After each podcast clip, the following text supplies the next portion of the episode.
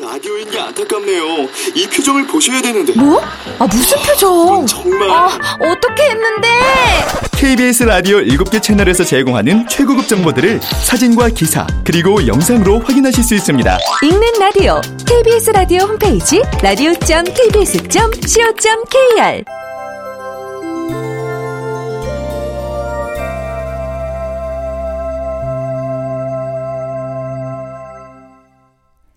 라디오 극장.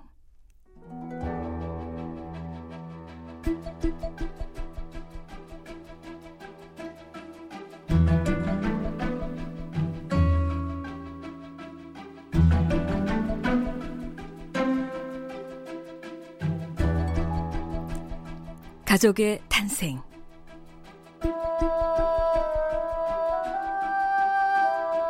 원작 도진기 극본 성혜정 연출 오수진. 스물세 번째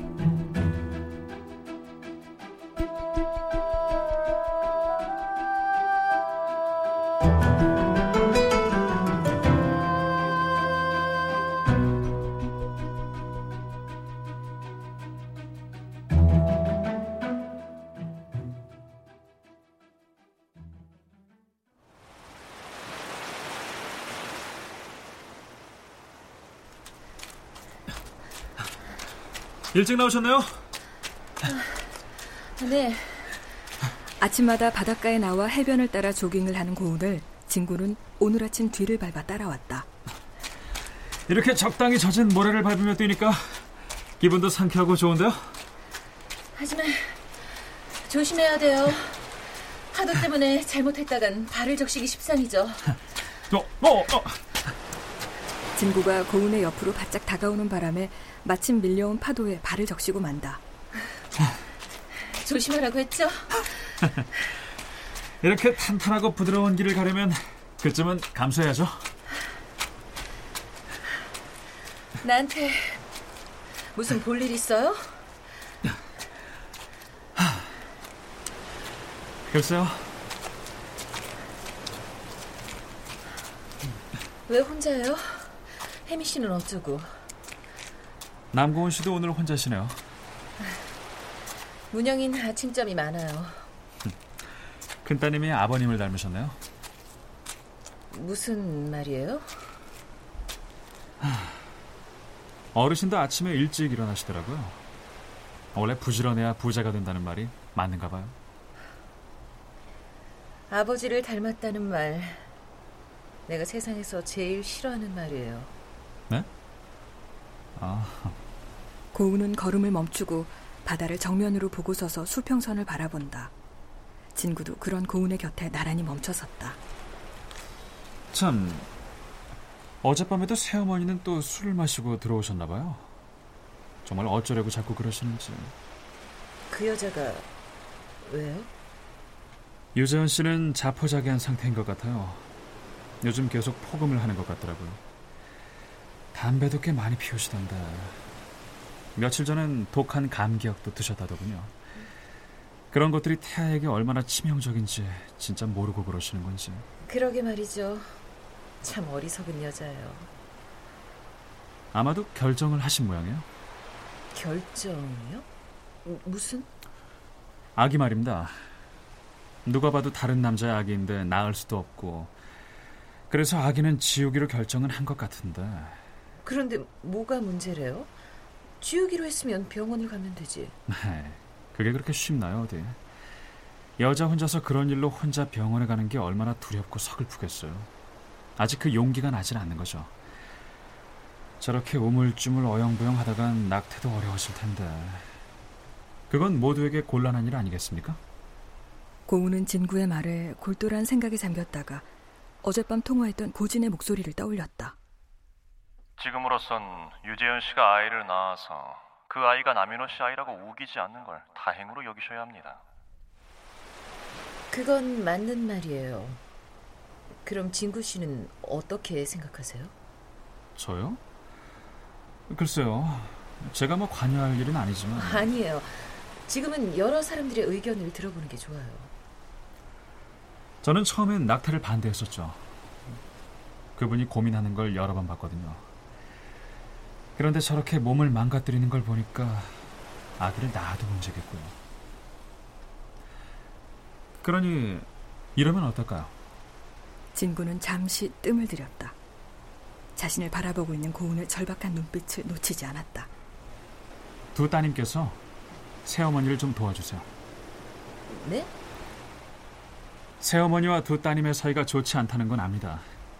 하지만 이럴 때 두 분이 나서서 도와주시면 결심하기가 쉽지 않을까요? 그러니까 우리가 그 여자한테 뭘 도와주라는 거예요? 유재현 씨가 낙태 수술을 할 수 있게 병원에 함께 가주시죠. 우리가 그 여자랑 같이 병원에를요? 고운은 앞으로 닥쳐올 일들에 대해 까맣게 알지 못한 채 진구의 말에 조금씩 유혹을 느끼고 있었다.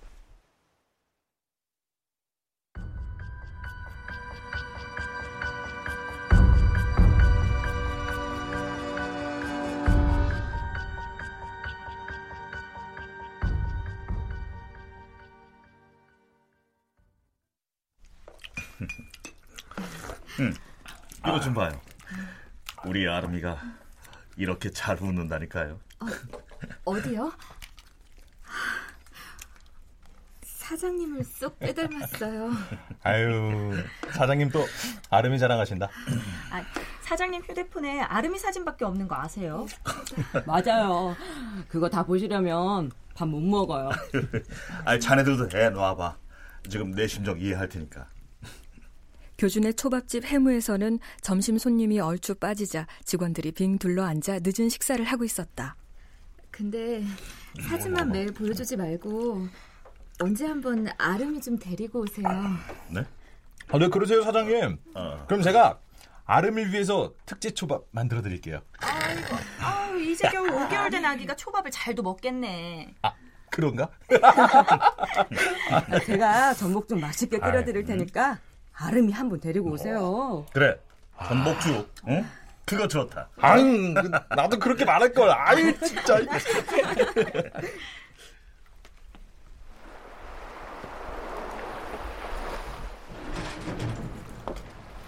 어서 오이소. 아재요. 오늘도 사고 칠 거면 고마 상사할 테니까 가서. 와, 만나 우리 집만 오는데. 돼지국밥 줘요. 소주도 한 병 주고. 또 술 먹고 아무한테나 시비 걸렸고. 이제 안 그래요. 그건 머릿고기도 한 접시 내와요. 야, 오늘 무슨 일 있습니까? 맨날 깡수주만 붙던 양반이. 네. 이제 드디어 이 원경호 인생이 역전되는 날이 눈앞에 다가왔거든요. 원경호는 해변의 허름한 식당에 앉아 언젠가 같은 자리에 앉아 유정과 함께했던 그날을 떠올리고 있었다. 많이 들이소. 왜 보자고 한 거야? 어머머. 우리가 언제부터 볼 일 있어야 만났어? 아, 그래도 유부녀가 이렇게 대낮부터 아무데나 막 다녀도 되는 거야? 사람들도 많은데. 그런 건 걱정 마. 내 주변 사람들은 바다 보려고 호텔 라운지나 가지. 이런 허름한 해변 식당에 나누니까. 뭐? 지금 그거 나 들으라고 하는 소리야? 또 그 자격지심. 아, 난 그 사람들이랑 달라. 뭐 가끔은 호텔 라운지도 좋지만 바다는 이렇게 비릿한 냄새도 맡으면서 눈앞에서 바다를 봐야지. 꼭대기에서 내려다보는 바다가 무슨 바다야? 그림이지. 유정이 너 지금 사는 집이 그렇지 않아? 높은 언덕 위에 바다가 내려다 보이고. 그러게.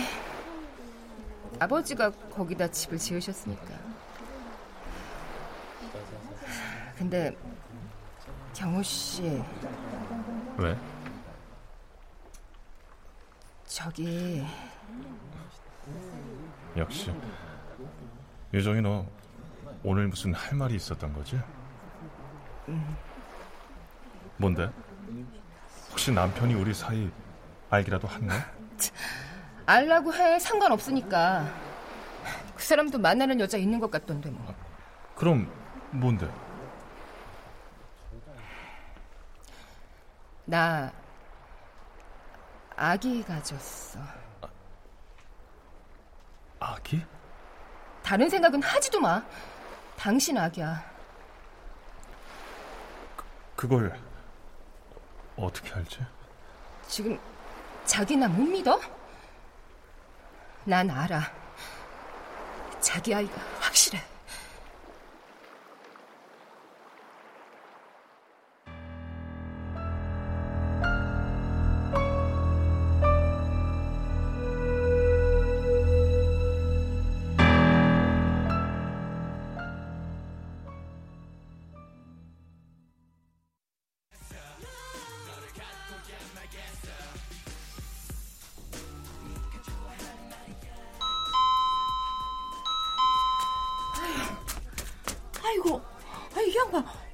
오시네. 누구요? 아 이제 큰 사회. 진구 씨, 김필립 아저씨 그날 이후로 처음이지. 그날? 아, 그날. 웬일이래? 자기 혼자 범인인 척 벌벌 떨길래 다시는 안 올 줄 알았더니.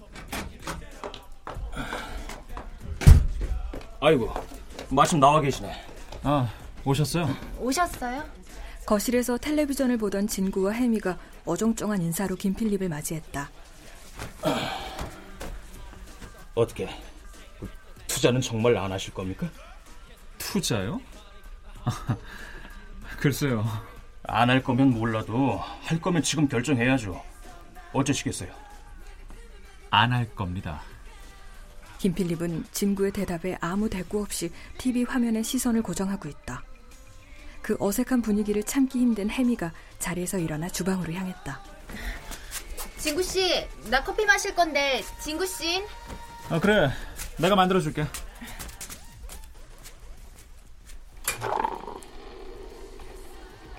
미친 거 아니야? 누굴 죽이려고 물귀신처럼 어쩌자고 자꾸 투자 타령을 해? 우릴 바보로 하나. 이렇게 이른 시간에 여기까지 온 걸 보면 그만큼 절박하단 건데. 아무래도 냄새가 나지, 저 아저씨. Turn off the fucking TV! 아줌마! 아줌마! 예예. 누가 저 망할 맥거 좀 꺼버리라고! 성질도 더럽네. 혹시 저 모습이 원래 모습인 거 아니야?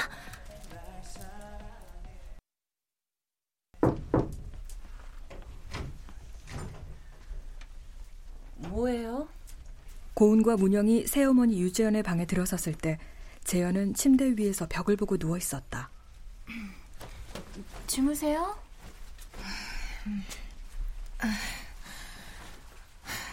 무슨 일인데? 그때까지 등을 보이고 누워있던 재현이 천천히 몸을 돌려 일어나 앉았다. 얼굴이 많이 안 좋아 보여요. 왜? 무슨 일이야? 우리가 도와줄게요.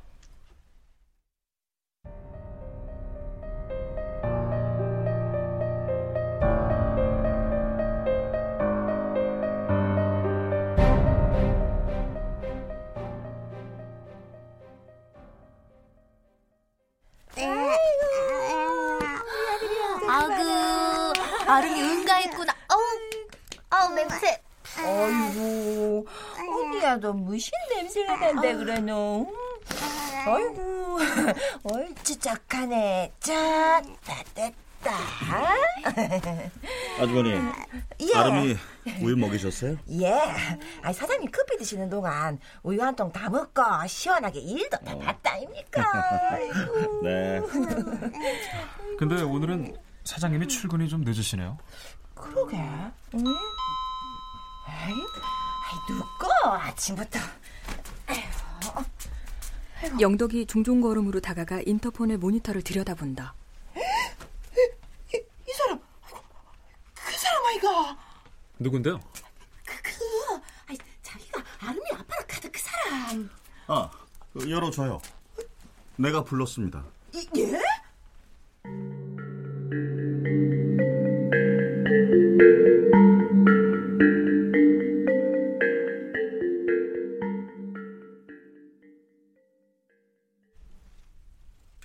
여기 이분들은 유전자 검사 기관에서 나온 분들입니다.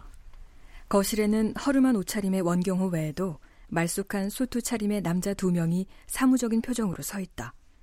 의심이 많은 원경호가 일찌감치 도착해 밖에서 이들을 기다리고 있다가 함께 들어온 듯했다. 친자 확인 검사는 모금만 등기로 보내주셔도 되는데 검사원 하나가 거실에 모인 사람들을 둘러보며 사무적인 목소리로 간단히 설명했지만 아무도 대답하지 않았다. 싸늘한 분위기를 감지하고서 머쓱해진 검사원은 가방에서 키트를 주섬주섬 꺼내 들었다. 그럼 샘플을 채취하겠습니다. 잠깐만요.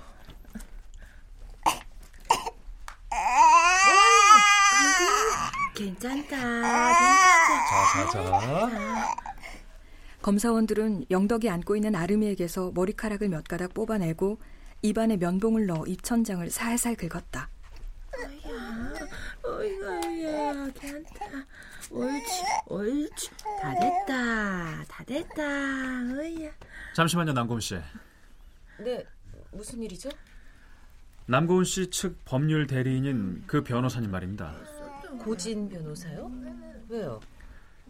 그분이 법률 대리인으로 입회 안 하셔도 되겠습니까? 무슨 상관이라고요? 지금 이건 유전자 샘플 채취만 하는 건데. 진구 씨도 참 지금 그게 무슨 상관이라 그래? 어? 어, 그래. 근데 꼭 이렇게까지 해야겠어요? 지금 고운을 신경 쓰게 하는 건 원경호였다. 고운은 나무 토막처럼 무표정하게 서 있는 원경호를 무섭게 노려봤다. 자, 두분 것도 채취하겠습니다.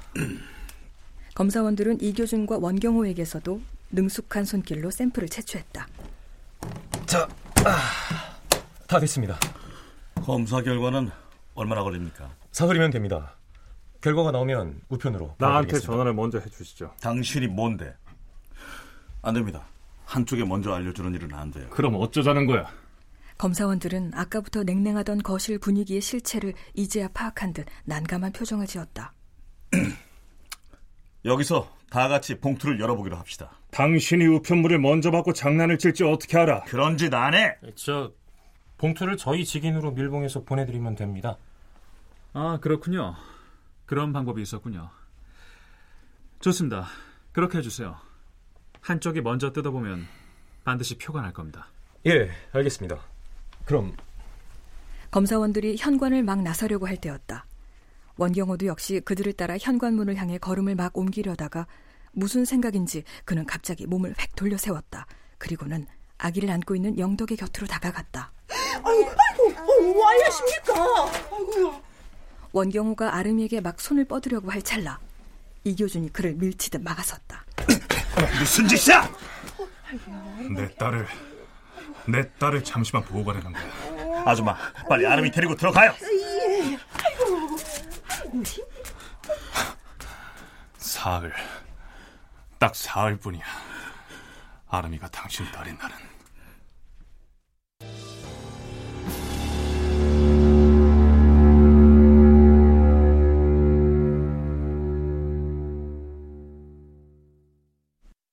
출연 교준 홍진욱, 진구 남도형, 고운 김희진, 해미 신송이, 필립 이정민, 고진 이규창, 종업원 1 김진수, 원경호 장희문, 영덕 남유정, 유정 이자영, 순욱 오주희, 문영 이명호, 재현 아름 서다해, 검사원 2 홍후백, 식당 주인 정희진, 검사원 1 이진무, 종업원 3 김성화, 종업원 2 이다슬, 해설 전지원, 음악 박복규, 효과 안익수 노동걸 윤미원, 기술 이진세.